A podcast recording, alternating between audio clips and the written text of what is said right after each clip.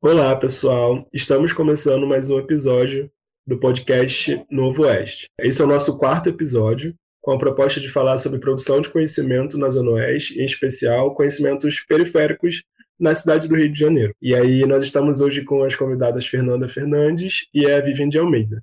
Elas vão se apresentar um pouquinho e aí ao longo do bate-papo a gente vai falando sobre diversas temáticas, né? Principalmente sobre como elas se reconhecem como pesquisadoras mulheres dentro desse território e dentro do Brasil mesmo, assim, sabe? De como isso tem aparecido para elas ao longo dos anos. Oi, gente, sou Fernanda, tenho 23 anos, sou cientista social pela UF, mestranda em Sociologia e Antropologia, cria da Zona Oeste, uh, educadora popular do IFEP, Instituto de Formação Humana e Educação Popular, em Campo Grande, meu bairro.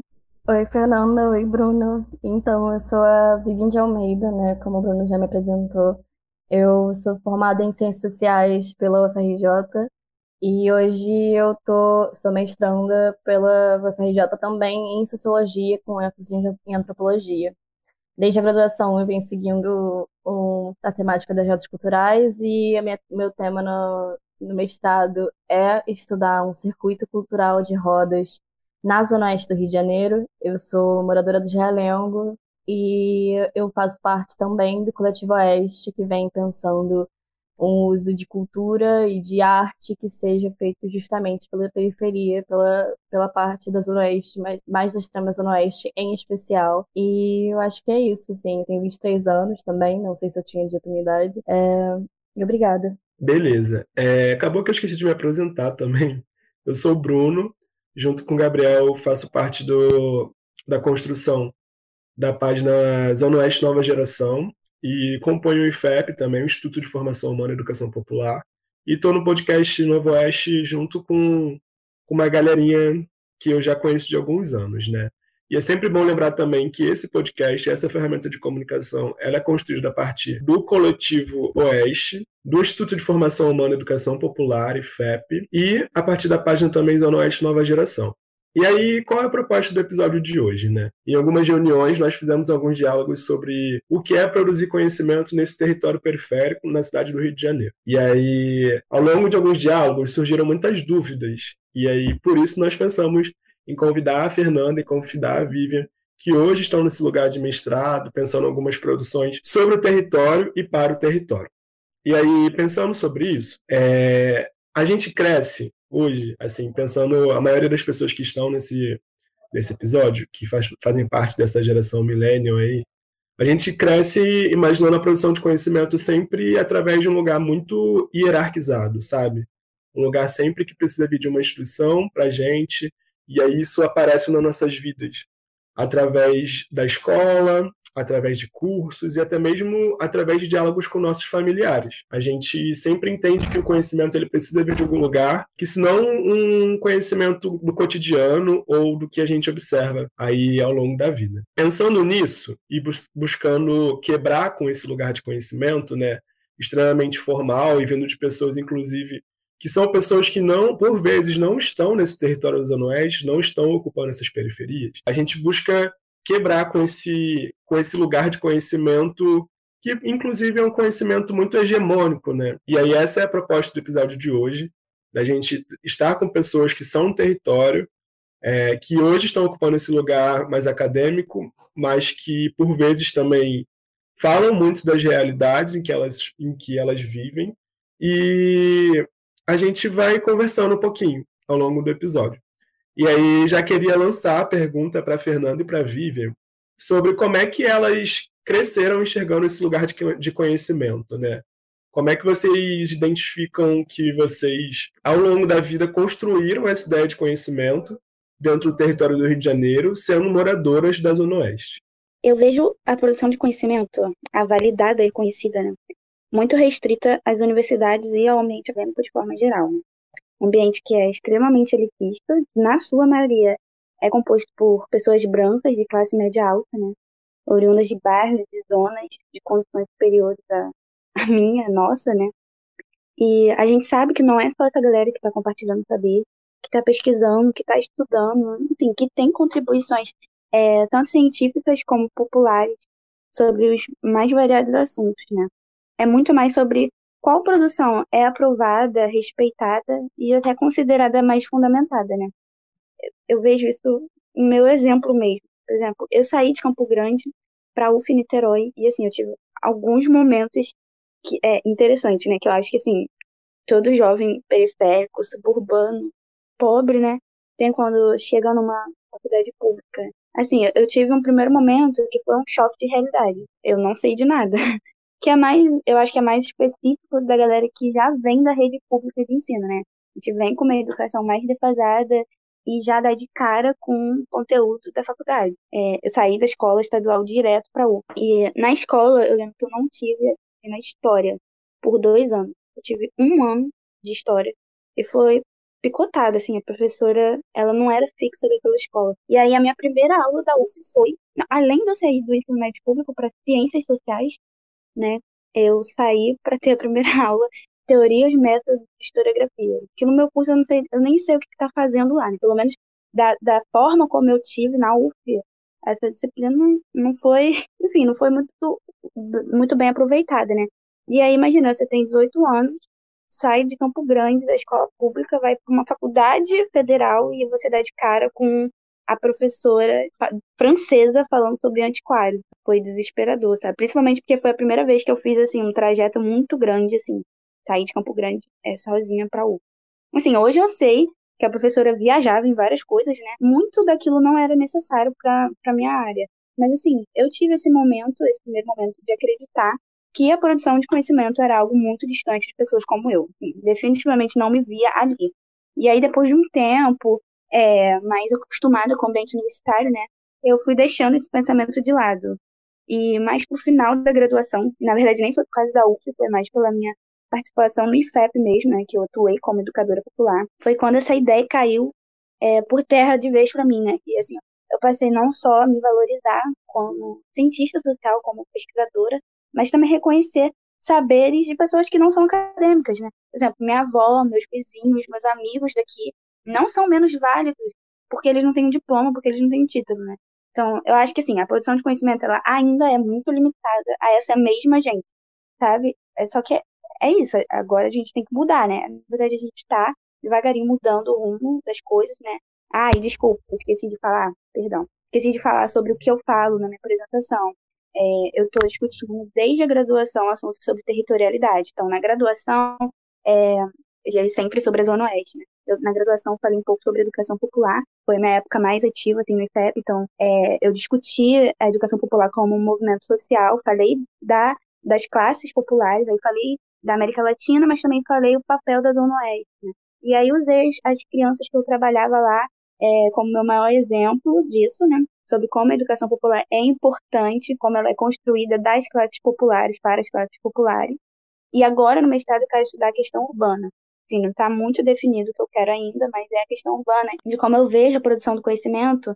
É, é isso, né? Primeiro que a gente é, a gente é, é daqui, a gente, parece que a gente está tá distante de todo mundo.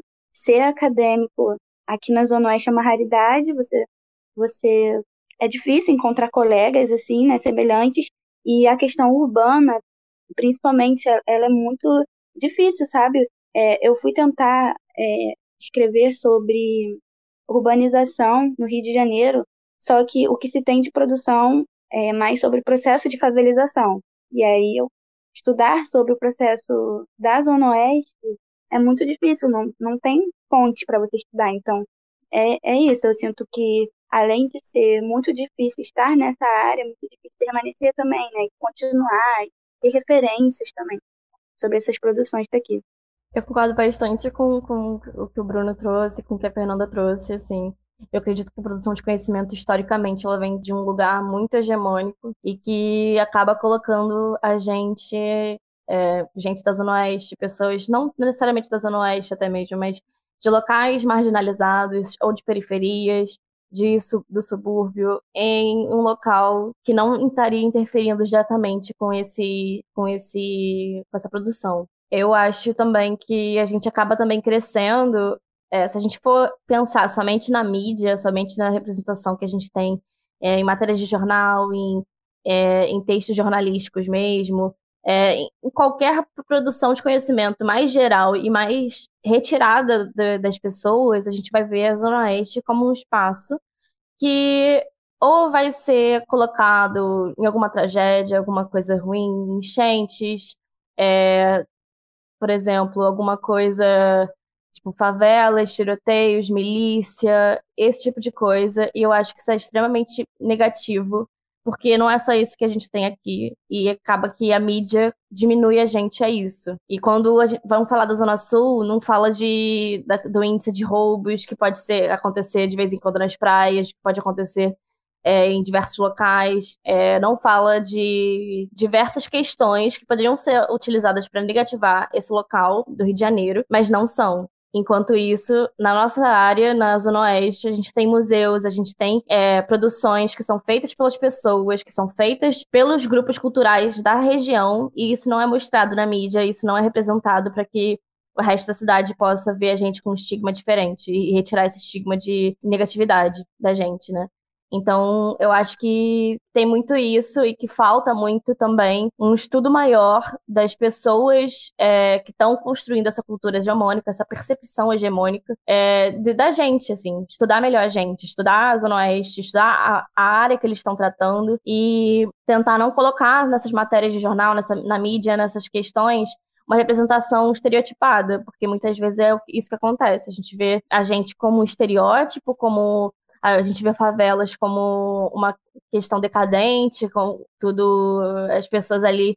É, ou tem personagem que vai estar é, ali dentro do tráfico e tal, e, a outra, e as outras pessoas são sempre alegres e são sempre de tal jeito, de Y, ou então estão vivendo de um, de um jeito é, ruim, e que é considerado ruim, enfim. Eu acho que existem muitas questões e muitas representações que faltam nos subúrbios, nas favelas, nas periferias, que a gente não vê, porque a produção acadêmica, é, a produção de conhecimento no geral, não só acadêmica, acaba colocando, pensando mais esses locais, né? E como a Fernanda falou, até a produção acadêmica, quando a gente vai passar para a produção acadêmica, a gente vê mais sobre questões de favelização, questões que não necessariamente vão estar perpassando a totalidade das periferias e subúrbios. Então, acho que é muito importante a gente pensar a Zona Oeste como um todo, o Rio de Janeiro como um todo, porque o Rio de Janeiro é muito múltiplo, e eu fico pensando muito também, quando a gente passa para esse pensamento sobre a Zona Oeste, poxa, a Zona Oeste é 60% da, da população do Rio de Janeiro.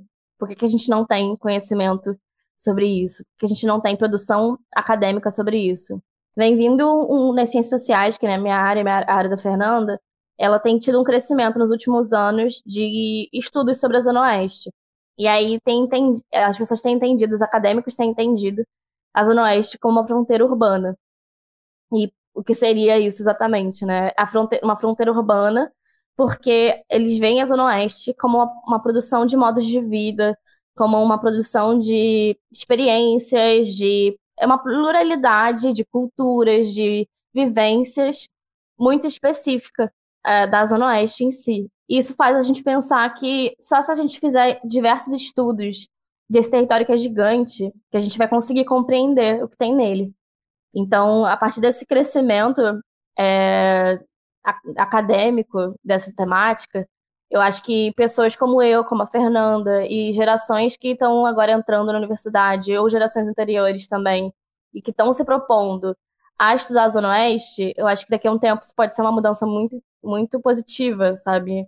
Não dizendo que eu, a Fernanda, como indivíduos, vão mudar essa questão, mas eu acho que o próprio fato também, por exemplo, da gente ter tido um crescimento das cotas, é, de ter tido uma mudança dessas pessoas na academia, vai fazer a mudança, o, o próprio conhecimento mudar de, de forma, né? Mudar, porque agora a gente tem outros grupos na, na universidade, a gente tem outras pessoas ocupando esses espaços, e isso é extremamente positivo.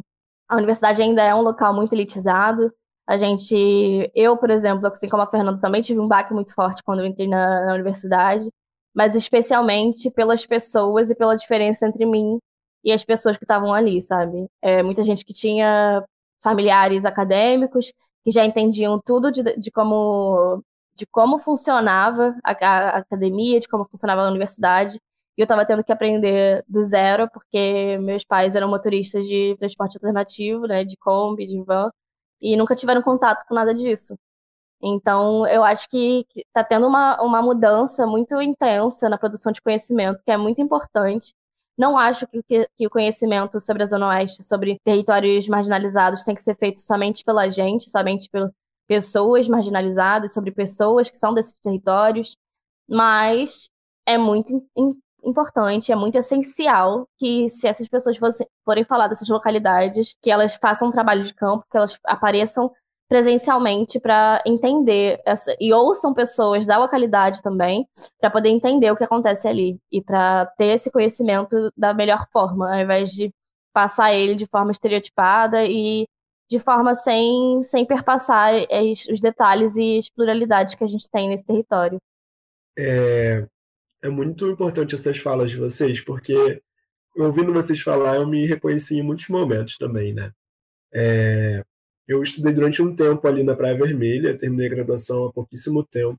E aí, nesse período, é, eu me, me, questionei muito sobre de que serviria minha graduação para o território onde eu, onde eu cresci, onde eu morava, né?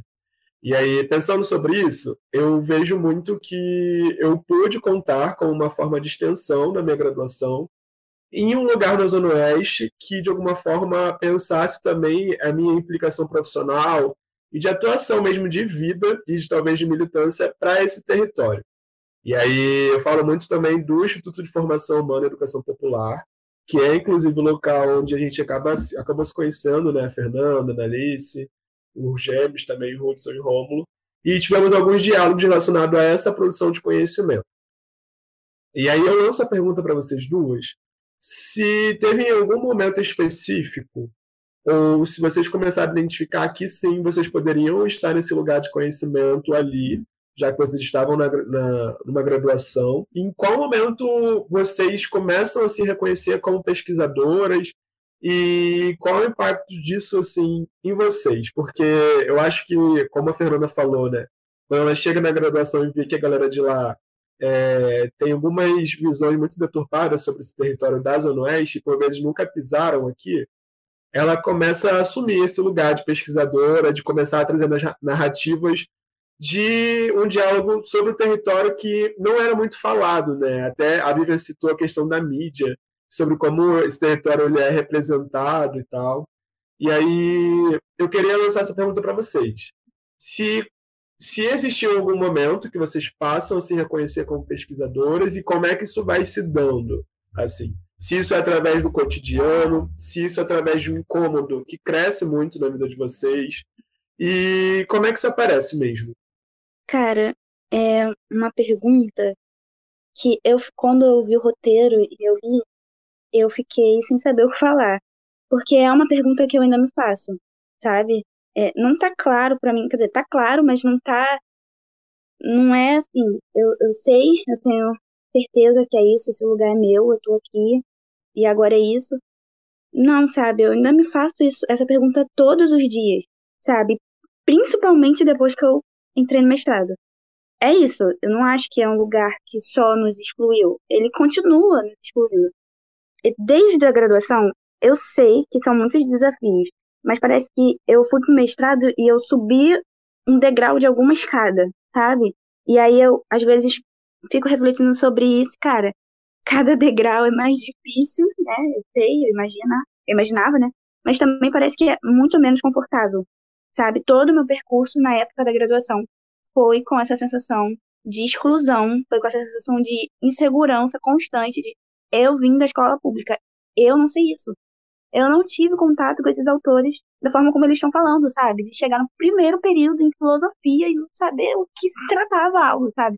E todos os meus coleguinhas já terem tido isso na escola. Então, desde que eu entrei na faculdade, eu senti isso, sabe? Eu só me acostumei. E eu sei que é horrível ter que se acostumar, né? E agora eu já estou numa outra posição, onde eu já estou, digamos, um pouco mais conformada, né? É, mas eu sinto isso, é, é, é diário, sabe? Parece que essa sensação se escancarou no mestrado, no mestrado, sabe? De uma forma absurda, sabe? Começou para mim, assim, começou a ficar que eu, é isso, né? Eu achei assim, poxa, a graduação foi muito difícil, a graduação era exclu, é excludente, né? É, para mim foi difícil, mas assim, agora eu consigo passar pro mestrado. Talvez melhore. E assim, eu dei de cara com o inglês, primeira dificuldade, assim, né? Eu já me senti, cara, poxa, a pesquisa, né, na minha área é isso, você tem que ter o inglês. E aí ele é um critério que já exigem desde a seleção para o programa. É, então é isso, né? Ou você tem, ou você vai passar perrengue. Não é que, que você não vai, não vai poder entrar, mas você vai passar um perrengue. É, e aí, assim, tem as bolsas, né? Que são 25% para cotista, e, e, e o resto, assim, é distribuído pela classificação que na verdade é o critério principal, né? Eles falam que o critério principal é a cota, mas 25% não tem como ser principal. Eu, e eu entrei na graduação como cotista. Na verdade, eu só entrei na graduação por conta da cota, né? E, e na época que eu entrei para a UF, é, eu fiz tudo sozinha, eu não tive incentivo da escola, né? não estava me falando sobre Enem na época que eu fiz. E por isso que foi para mim também foi muito difícil, sabe? Eu saí da escola estadual, fui direto para ciências sociais, um curso que ninguém me preparou, ninguém me disse do que trataria, e eu cheguei lá, assim, hoje eu sou apaixonada pela minha área, eu amo a minha área, mas assim, né, a gente precisa reconhecer. E, e no mestrado, né, voltando, é, eu senti essa diferença também muito, porque eu achei que eu estava acostumada, né, e aí no mestrado eu, eu senti essa diferença também, né, essa dificuldade um pouquinho maior. Parece que a pesquisa não é um lugar para mim, sabe? Sobre a pergunta, eu preciso ficar me lembrando disso. Às vezes eu me lembro disso todos os dias, sabe? Eu tô fazendo uma matéria que a Vision tá fazendo, que é infraestruturas urbanas, pela minha vontade de estudar a Zona Oeste, né? Eu escolhi a questão urbana e, e aí eu fui fazer essa matéria porque eu já tinha pesquisado sobre as professoras e sobre a disciplina e quando eu cheguei e vi a ementa, eu acho que é 95% da ementa em inglês, sabe? Para mim foi muito difícil, tá sendo muito difícil. E já tem uma carga de leitura muito alta, né? E aí você tem que é, ler tudo em inglês de, um, de uma área que você, que você quer estudar porque não tem coisa sobre isso, sabe? Poxa, imagina que dificuldade. Eu quero ser uma pesquisadora é, sobre a temática urbana, sobre a Zona Oeste, e eu já fico decepcionada com as referências, e aí só tem bibliografia em inglês. Então, assim, é todos os dias eu tenho que ficar me lembrando que aquele ali é meu lugar, que eu não posso desistir justamente pelos mesmos motivos que me chateiam. E é por isso que eu não posso é, desistir, né? Sobre isso que a Vivian falou, realmente tem crescido, tem havido uma movimentação maior, né? De estudos sobre a Zona Oeste. Eu acho muito importante isso e, e que é importante que as pessoas saibam que isso está acontecendo, né? É, e sim, eu quero que pessoas é, de fora, teóricos importantes e reconhecidos, estudem a Zona Oeste, mas eu também quero que a gente fale sobre a gente, sabe? É, é isso, como eu falei, eu já estou em outra posição agora, sabe? É mais uma inconformidade de estar cansada de ser sempre pessoas de fora falando sobre a nossa realidade, sabe? É a gente ser o pano de fundo do livro que eles vão escrever, da tese que eles vão escrever, a gente ser só o objeto de estudo deles sabe? E, e também ser só um lugar específico da Zona Oeste, sabe? Zona Oeste não é só bar e recreio, Zona Oeste não é só milícia. A gente precisa de, de pesquisadores falando sobre a feira de Campo Grande, sobre, é, sei lá, o baile que acontece no posto de gasolina, sabe? É, eu acho que falta um olhar da gente sobre a gente, sabe? Por isso que eu acho importante a nossa própria produção, né? Porque eu sei que é importante não só estudar a Zona Oeste, mas ter a Zona Oeste falando sobre ela, né? E eu quero Inhoaíba, eu quero Guaratiba, eu quero Septiba, sabe? Eu quero Santa Cruz. A gente precisa de desses pesquisadores, a gente precisa desses trabalhos, né?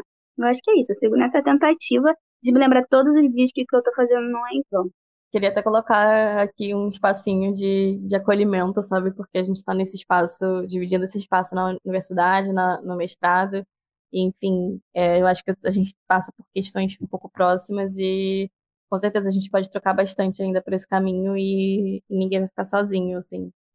Mas corroborando assim um pouco do que a Fernanda falou, eu acho que eu tive uma uma vivência um pouco um pouco diferente, mas um pouco, ao mesmo tempo um pouco parecida. Eu acho que esse sentimento de se entender enquanto pesquisadora foi um sentimento um pouco montanha-russa, assim. E eu acho que isso vem tanto por ser uma mulher na academia, mas também por ser uma pessoa de um território marginalizado, de um território que não é visto e que eu não vejo tantas pessoas como eu é, ali, tantas pessoas que vieram de onde eu vim ali. E quando você tem, eu acho que assim, As cotas ajudaram bastante, eu acho que a gente cresceu bastante essa pluralidade na universidade, mas eu imagino que para as pessoas que vêm da Zona Sul, para as pessoas que vêm de classe média de outros estados também, é, ter seus iguais ali com você é uma coisa comum. Então, na verdade, eu acho que quando você não não não é comum para você ter os seus iguais ali, quando não é comum ter compartilhar esses espaços, é, acaba tendo um sentimento de em que você se sente inferior de diversas formas, assim, com mais constância.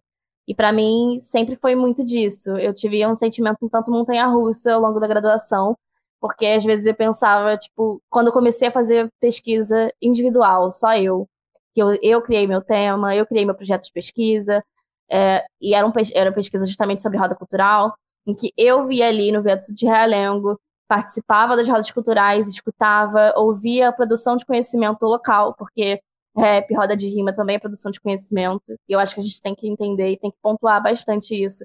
Que a minha avó me ensinar costura aos 80 e tantos anos, vindo do, do Nordeste, ensinar é, receitas diversas para mim também, receitas que são passadas de geração em geração.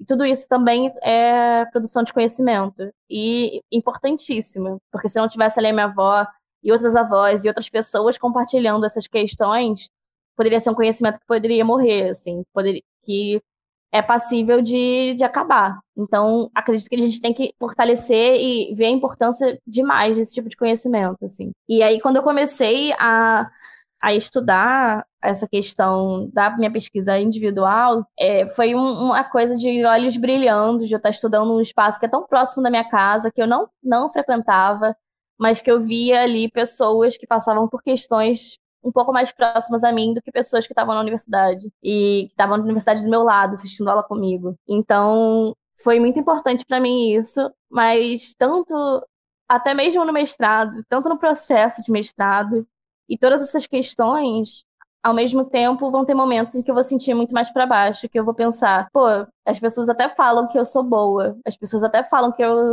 que eu sou interessante, que eu, que eu coloco questões interessantes mas será que eu sou mesmo? Porque a vida toda eu só estava enxergando ali nessa vida acadêmica, eu só estava enxergando gente que, era, que não era tão parecida comigo, assim. E isso vai me colocando num lugar mais de inferioridade. E você se coloca, se pergunta todo dia, será? E eu vou me sentindo mais para baixo. Será que eu estou enganando todo mundo? Será que, que não é assim que eu deveria me sentir? Que é, não é assim que é a realidade mesmo? Então, eu acho que, que essas coisas vão pegando a gente de diversas formas no, no dia a dia. E, enfim, é como eu falei, né? Essa produção de conhecimento ela pode acontecer em diversos espaços e ela pode acontecer de diversas formas e é essencial para mim, mesmo estando nesse local acadêmico, entender como a produção de conhecimento é, precisa ser vasta e plural. Que as rodas culturais, que é, que é o meu objeto de pesquisa, é, vão ter detalhes e pluralidades que vão acontecer só naquele espaço, e compreensões que vão acontecer só naquele espaço. Eles sabem exatamente o horário que o trem vai passar e que o horário que eles precisam terminar a roda para que todo mundo consiga voltar e pegar o trem para Santa Cruz e em direção a Santa Cruz.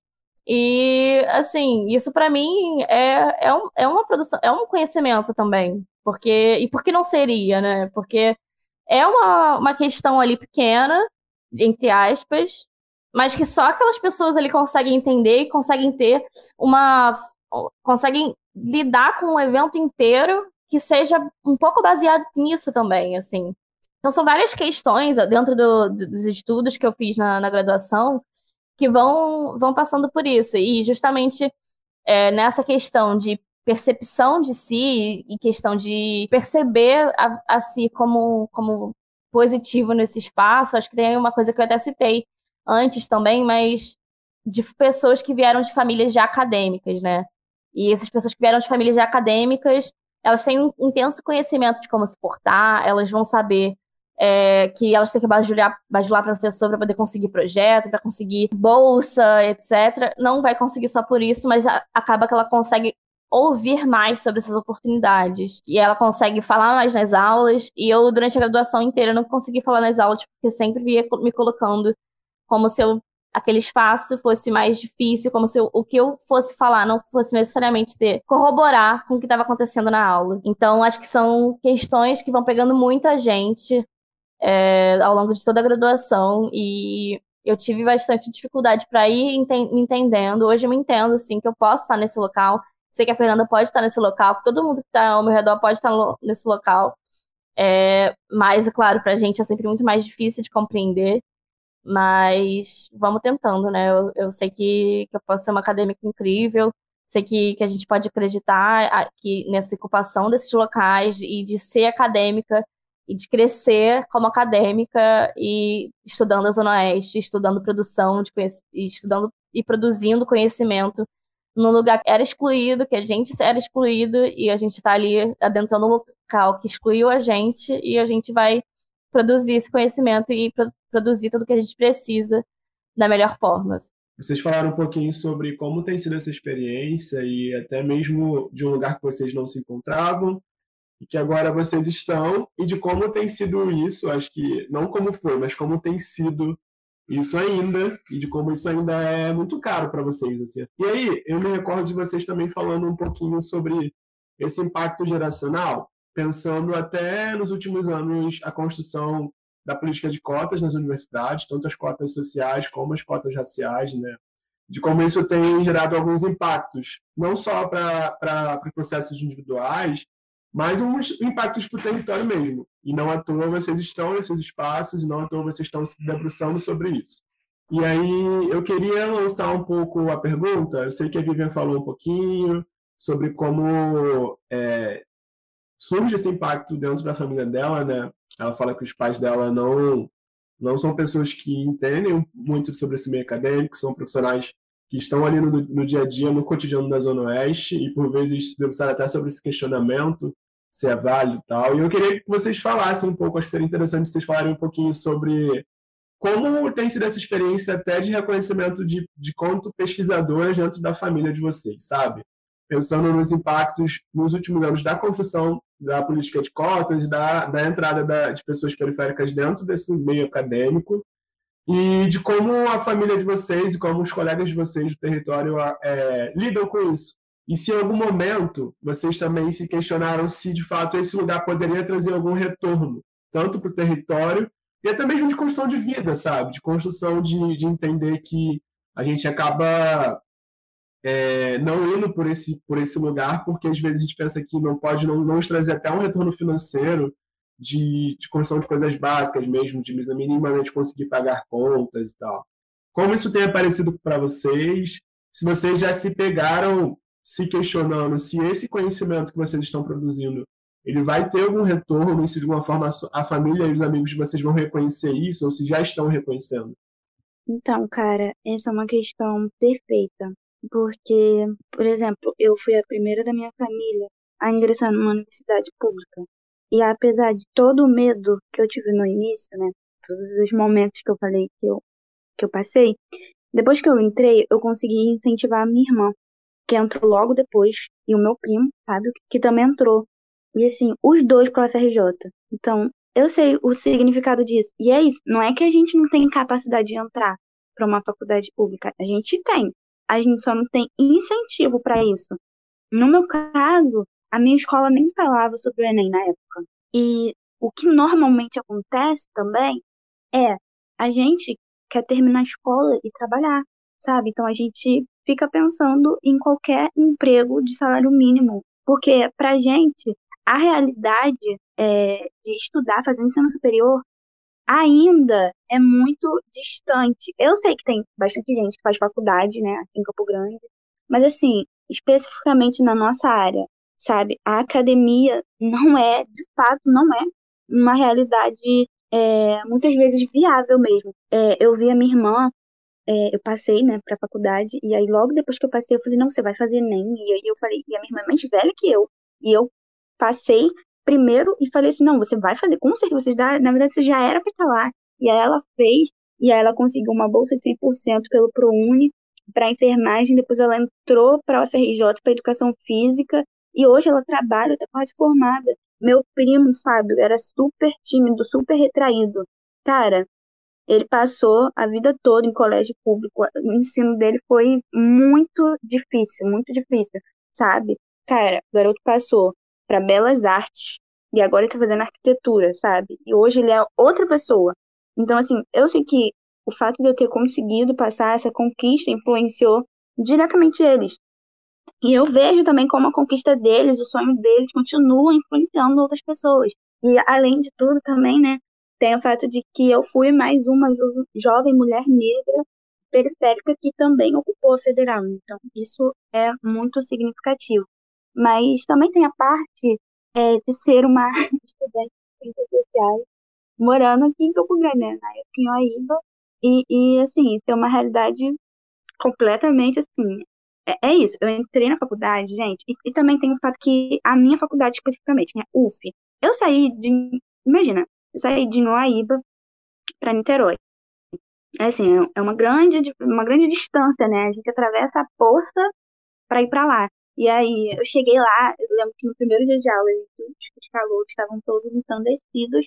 E assim, gente, qual bar que a gente vai? Porque não teve aula, né? Foi só o, o rolê de sentar, se conhecer, falar signo.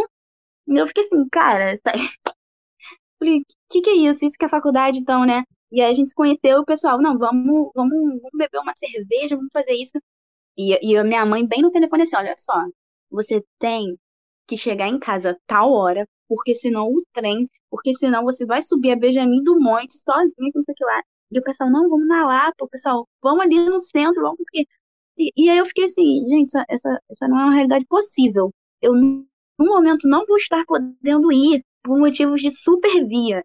Três, quatro horas de transporte para ir, para voltar. Fora as outras coisas, sabe? É, estudar no trem, sentado no chão. Eu passei muitos períodos indo e voltando. Eu tive, eu tive condições, né? Não tive condições, né? A gente se desdobrou aqui para conseguir depois de um tempo, pagar e aí de volta. Depois, uma professora me ajudou, uma professora que foi a minha orientadora, inclusive, perfeita na minha vida. Ela pagou para mim. Ela me dava dinheiro para ir para a faculdade, a Nazira, inclusive. Ela pagou minha passagem diversas vezes e depois da passagem ela deu um jeito de recolher um dinheiro mensal que pagava a minha moradia em Niterói. Eu tinha, tinha momentos que eu saía 8 horas da noite. Eu já cheguei em casa uma hora da manhã. Porque, enfim, né? Supervia é um grande evento, é com emoção ou sem emoção. Tem vezes que o trem não quer estar lá. O trem fala, hoje não vai estar funcionando para você. 9 horas acabou o trem. Sinto muito se você sai de Niterói 8 e tem que estar no São Jorge hoje. Acho que não vai acontecer. Então, já teve diversos momentos que eu passei muito perrengue, né? E aí, voltando tarde, sozinha da noite. Então, sentada no chão, lendo um texto. Agora você me diz como que um ser humano lê teoria, métodos e historiografia num trem de Santa Cruz. Gente, no trem de Santa Cruz você nem conversa, você não consegue conversar naquele trem. Entendeu? Porque não tem, não tem espaço para conversar. Como que você lê um texto acadêmico? Então, imagina, sabe? É, foi, foi difícil, foi uma realidade que não estava fazendo muito sentido para mim. E, sim, por vários momentos eu perguntei, gente, pra que eu tô fazendo essa merda? Eu tô gastando dinheiro de passagem para ir para um lugar que não me entende, para ler uns textos que eu não entendo, sabe? Para voltar para casa tarde, para passar perigo na rua, passar raiva, é, é, várias coisas envolvidas, né? E a minha família, com isso, assim, a minha mãe, ela foi, ela fez graduação também, né? E aí ela me entendia mais. Então, ela falava assim: não, gente, tem que ser levada a sério isso aqui, né? Que não é qualquer coisa, ela tem que estudar, ela tem que ter o tempo dela e tudo mais. Mas assim, e, e, os meus pais também foram muito bonzinhos, depois que eles entenderam, né, legal lá. Mas assim, independente, é, era, era assim, ó, é filha, a gente entende que é isso aí, a gente tá feliz, mas assim, a casa precisa ser arrumada, a comida precisa ser feita, é o seu sobrinho que você tem que olhar, entendeu? Então, assim, é isso, vai ter dias que você quer estudar, a gente acha lindo e você pode estudar, só que vai fazer outras coisas também, tá? Então, não é. Hum, é por isso que eu falo, é, por vezes foi uma realidade que não parecia viável, sabe? Eu não podia, eu não posso até hoje, como eu falei, antes de gravar isso aqui, eu estava arrumando a casa, porque outras pessoas trabalham, outras pessoas precisam almoçar, e aqui a gente funciona assim, né? Então, eu, eu tive que adaptar e me acostumar com isso. Não podia abrir mão de todas as outras coisas, sabe, de como funcionava a vida aqui antes para fazer todo mundo aceitar que, não, agora eu faço ciências sociais e tem muito texto, tá, gente? Então tem que ler. É isso. Tem muito texto, só lamento. Vai ter dia que vai ter churrasco com 18 pessoas dentro da sua casa, gritando no seu ouvido, e você tem um trabalho para entregar. Vai ter dia que vai acontecer isso. Entendeu? E, e, e é isso, sabe? E, e eu já tive momentos de conflito com a família por conta disso, de não entenderem. E aí eu tive muita dificuldade de me adaptar, né? Fazer isso entrar na minha realidade. Até hoje eu ainda tenho algumas dificuldades, mas hoje eu acho que a galera já entende melhor, sabe? Hoje eu, eu pedi um silêncio aí pra galera, entendeu? E... Mas é isso, eu acho que é a constante. Essa, a gente tem que ficar se lembrando, né, que a gente não pode existir, mas que também é muito mais difícil pra gente. E, cara, é isso, sabe? Não vejo essa preocupação com pelo menos metade da, da turma. Não vi na graduação e não vejo ainda no mestrado. É gente que pode mesmo tirar, tirar o tempo, tirar dois anos da vida para pesquisar, ficar recebendo a bolsa, que também não é suficiente, a gente sabe disso, né? Mas que tem essa condição, sabe? Tem a família que não vai precisar que você esteja trabalhando naquele momento, trabalho. Então, acho que é isso. O podcast foi desabafo, galera. Eu acho que é muito sobre isso também, sobre essa troca, né? Tipo, e sobre entender, assim, que, que as pessoas vão ter umas vivências muito diferentes da gente na, na universidade e que acaba que, que o fato de a gente pegar três horas de transporte por dia, ou às vezes até mais que isso, vai ser uma coisa que vai gerar um cansaço, uma exaustão bizarra na gente, né? E, a gente, e aí a gente tem que pegar essas quatro horas diárias de transporte e ainda chegar em casa e ler o texto, porque amanhã tem aula, você tem a pesquisa, tem, e tem tudo mais, enquanto vai ter muita gente que vai estar ali chegando em 20 minutos em casa, é, vai ter pegar, sei lá, meia hora, 40 minutos de transporte por dia, no total do dia, e não vai sentir esse cansaço, essa exaustão que a gente sente, sabe? Por além dos diversos outros motivos que você lançou em casa, cuidar da casa, cuidar do sobrinho, cuidar de, de todo mundo. Enfim, eu acho que são diversas questões que vão perpassando a nossa vida. Também fui a primeira da família a entrar na universidade pública.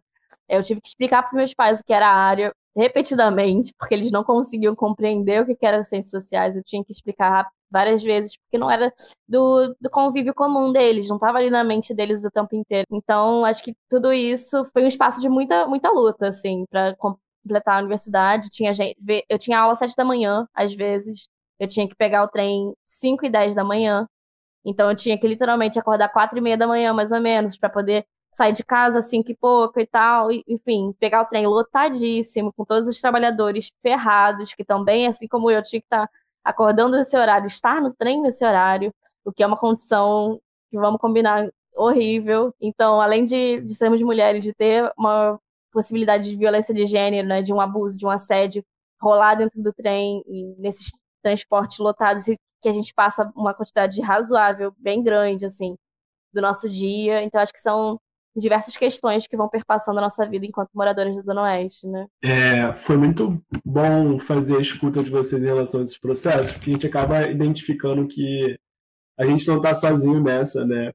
É, por vezes, os mesmos questionamentos que a gente vai tendo ao longo da graduação, e até para as pessoas que vão chegar ao longo do, dos anos nesses espaços, vão ocupar esses espaços ao longo do tempo, se sentirem confortáveis e entenderem que, de alguma forma, elas não estão sozinhas ali. Né? E aí, eu queria, já para a gente caminhar para o encerramento, pontuar né, que quando a gente produz conhecimento, quando a gente pensa sobre conhecimento no território do Oeste, como a Fernanda e como a Bíblia falaram, a gente precisa considerar vários processos, né? Precisa considerar a mobilidade urbana nesse território, precisa considerar a construção de conhecimento e, e sobre o que é educação nesse território. A gente precisa considerar as intersecções relacionadas à raça, a gênero, à sexualidade e a construção mesmo de um lugar e de um não lugar, né? De como isso é feito ao longo da história e de como isso é negado ao longo da história. É muito importante pontuar isso, porque a partir desse processo a gente consegue caminhar juntos de alguma forma. Acho que seria interessante nesse momento vocês caminharem para um, uma fala de encerramento, como vocês. Acho que foi um diálogo muito bom, muito rico hoje, e de como vocês acham que a gente pode seguir juntos, como a gente consegue construir novas narrativas juntos, assim, nenhum, nenhum processo ele se dá, principalmente um processo de transformação, até se dá sozinho, né? A gente acaba sempre precisando estar com nossos pares, conversando, trocando ideias, desabafando. E aí eu gostaria de saber um pouquinho de vocês nessa fala de encerramento de, de quais são as válvulas de escape que vocês acabam encontrando aí. E a gente vai caminhando para o final. É, eu acho que é organização da gente, né, enquanto coletivo, juntos a gente fazer esse trabalho. Que é isso, meu maior objetivo não é fazer pesquisa para encher arquivo de universidade. Assim, eu quero ser consultado, quero ser lida, citada por gente branca, com certeza, né? Mas eu quero, sério, sobretudo, eu quero falar para minhas pessoas, para minha gente, que eu tô aqui fazendo um trabalho legal sobre a gente, sobre a nossa região, que é a nossa história contada dessa vez por nós, sabe? Eu acho que também, como educadora popular, eu não consigo ter outro, outro pensamento, né? Eu não consigo não levar esses questionamentos para as crianças, né? Desde 2018, dando aula, eu, eu faço esse trabalho. Plantar indignação na cabeça dos nossos pequeninos. E daqui por diante é isso, sabe? Eu vou continuar. Meu objetivo é incentivar essa, essa, eu acho que é plantar sementes, né? É meio que isso. Incentivar essa garotada excluída, suburbana, ocupar esse espaço também, sabe? Eu não quero só que eles façam um ensino superior. Eu não quero só que eles terminem a escola. Para mim não é suficiente, sabe? Eu acho que é isso que a Vivian falou lá no início, eu concordo muito. Os estudantes de classe média alta e brancos estão acostumados com os seus semelhantes, sabe? Eu vivi isso real. Não só porque eu não podia ir um bar na Lapa no tempo que eu tinha que pegar um trem, conta da hora. Porque não tem gente como eu, né? É isso, academia é um lugar solitário. Poxa, já sou preta, uma mulher querendo fazer pesquisa. E é isso, é um lugar que me faz sentir sozinha. E eu não quero que esse lugar, que esse lugar continue assim. Eu quero mais pessoas igual a gente lá, entendeu? E, e é isso, vai mudar porque a gente já tá fazendo isso, né? Mudar. Mas eu não quero ser só coadjuvante, sabe? É a nossa história. Eu quero que as meninas e os meninos daqui sonhem também ser cientistas, sonhem pesquisar tudo o que eles quiserem. Né? Eu acho que se a gente pode pensar né, num futuro possível, é a gente plantar essas sementes, sabe? Principalmente com a nossa, nossas crianças e nossos adolescentes, sabe? Nossa juventude aí crescendo. São eles que vão, que não podem deixar de sonhar com. Porque, assim, agora, cara, principalmente agora, na nossa vez de ser jovem, tá tudo uma merda. E eu vejo os adolescentes todos eles desestimulados com o estudo. Ninguém quer fazer graduação, ninguém quer estudar, ninguém quer ser pesquisador, ninguém quer ser cientista, ninguém quer fazer nada. Quer todo mundo ganhar dinheiro com a internet e, e, sabe? E não que não possa ganhar dinheiro, ganhar dinheiro, né? A gente tem que ganhar dinheiro mesmo, porque senão não vive.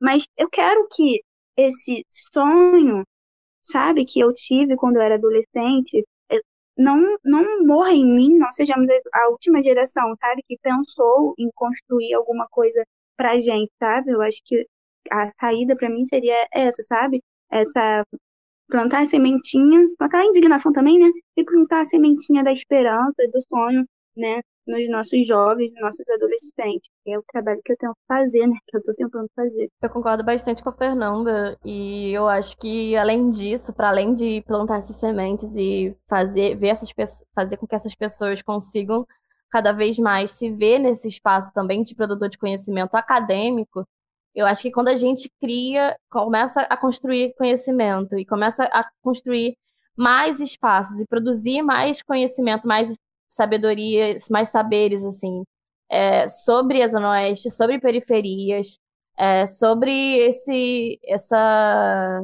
essa área da cidade mesmo, é, a gente também auxilia numa no aumento da autoestima das pessoas que estão são dessa área. Porque quando a gente deixa de ter só essas representações negativas que a gente possui, de que a gente vê na mídia, que a gente vê nos matérias de jornais, quando a gente passa a ter uma representação também positiva dos lugares, quando a gente passa a ter, não, às vezes não necessariamente positiva, mas uma representação por si só, sabe? É, eu estudo roda cultural e não tinha nenhum estudo sobre roda cultural na Zona Oeste quando eu comecei a estudar isso. Eu não encontrei, pelo menos, nenhum estudo sobre roda cultural na Zona Oeste. Mesmo a Zona Oeste sendo o local com mais, maior quantidade de rodas culturais. Então, eu acredito que, que a gente é auxiliar nesse crescimento de conhecimento sobre o nosso local, sobre a, a nossa área, a nossa região, também auxilia para que essas, essas pessoas que estejam ali, que façam parte desses locais, dessa, dessa região, passe a ter uma autoestima melhor e passe a ver a área deles de uma forma menos negativa, uma forma mais positiva. Porque quando a gente consegue aumentar essa produção de conhecimento, aumentar esses estudos dessa área, a gente não vai ter mais com maior frequência a sensação que eu tinha, que a Fernanda tinha, de sentir, tipo, pô, é, eu, pelo menos, quando eu era mais nova, eu tinha muito uma sensação assim, putz, eu moro na Zona Oeste, eu moro longe de tudo que as pessoas sempre falam na mídia, eu moro longe das praias mais famosas, eu moro longe dos meios de cultura mais famosos, dos equipamentos culturais mais famosos mais conhecidos. É, é negativo morar na Zona Oeste. Para mim, quando eu era jovem, bem novinha, adolescente, é, no início da adolescência, eu não sentia orgulho de morar na Zona Oeste, eu não me sentia feliz de morar na Zona Oeste, sabe? E hoje é uma sensação diferente porque eu acho que a gente tem muita coisa boa para mostrar. E é muito importante que para cada vez mais a gente mostre esses locais super interessantes que a gente tem, cada vez mais a gente aumente a quantidade de produções culturais, artísticas, produções de educação, é, de tudo de positivo que a gente tem para mostrar, porque a gente tem muita coisa, né? E eu acho que é essencial a gente enxergar isso, é essencial a gente ver que, obviamente, a maior região da cidade vai ter muita coisa para mostrar e vai ter muita coisa positiva para mostrar. Então, a gente tem que. A minha luta é para mudar essas representações negativas que a Zona Oeste tem também e fazer com que cada vez mais os jovens tenham essa, essa autoestima é, positiva, sabe? Uma autoestima de fato, de tá, ser morador da, da Zona Oeste, de vir dessa região, de vir desse espaço, que não é para ser negativo de nenhuma forma, mas que colocaram na nossa cabeça que deveria ser. Pessoal, Fernanda, Vivian, agradeço muito a participação de vocês. Acho que foi um diálogo muito rico. E essa realmente era a proposta, assim, falar um pouquinho da experiência de vocês, de como é que isso tem aparecido ao longo dos anos e realmente pensar as novas narrativas, né, sobre o que vocês querem trazer, já ocupando esse lugar de produção de conhecimento em instituições que, por vezes, as pessoas do território zona oeste não ocuparam, e aí a gente vai caminhando juntos. Inclusive, a produção do podcast Novo Oeste, ela se debruça muito sobre esse olhar, muito sobre essa necessidade, sabe? Gostaria de pontuar para a galera que está ouvindo a gente que esse espaço aqui ele é aberto para tanto para pessoas que produzem conhecimento, pessoas que estão em movimentos sociais, é, que queiram e que tenham alguma coisa a falar, que tenham alguma crítica e contribuições coletivas para a gente pensar junto essas novas narrativas. Tá? É, foi um diálogo muito rico e a gente tem a produção de falar em outro momento mais sobre uma produção de, de conteúdo a partir de movimentos sociais, que são muitos nesse território, e aí provavelmente deve ser um dos próximos episódios aí, junto com a contribuição do Rômulo e de alguns movimentos sociais que estão conosco ao longo dos anos.